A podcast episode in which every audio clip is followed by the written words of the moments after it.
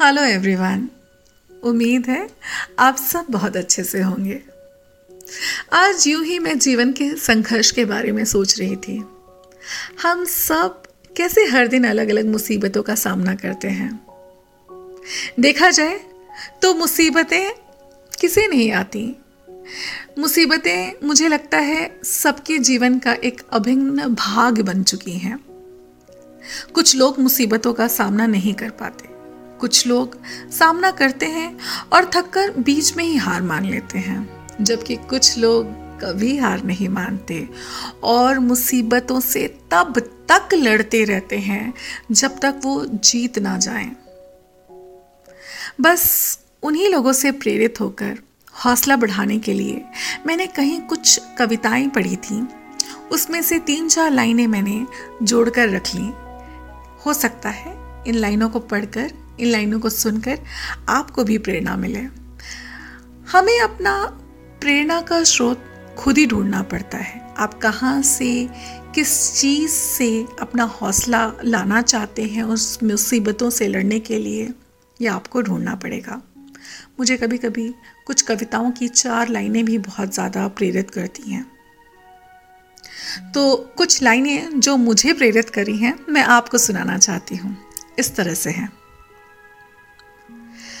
चट्टान से खड़ी रही मुसीबतें। मैं सागर की लहरें बनकर टकराता रहा। चट्टान सी खड़ी रही मुसीबतें। मैं सागर की लहरें बनकर टकराता रहा। कठोर छाती ढकेल देती वापस मुझे। कठोर छाती ढकेल देती वापस मुझे। बटोर हिम्मत में बार बार वापस आता रहा। धुल धुल गई जब सच के आईने से। धुल धुल गई जब सच के आईने से।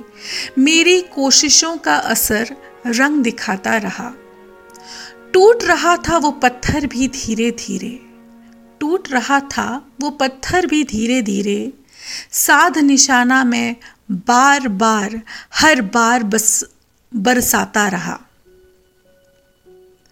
बिखर रहा था वो इस चोट से जर्रा जर्रा। बिखर रहा था, वो इस चोट से जर्रा जर्रा। देख साहिल में उस पार रास्ता बनाता रहा। कट गया पत्थर मेरी रुकावटों का। कट गया पत्थर मेरी रुकावटों का। धुन उमंग के गीतों की मैं गाता रहा। चट्टान सी खड़ी रही मुसीबतें, मैं सागर की लहरें बन टकराता रहा।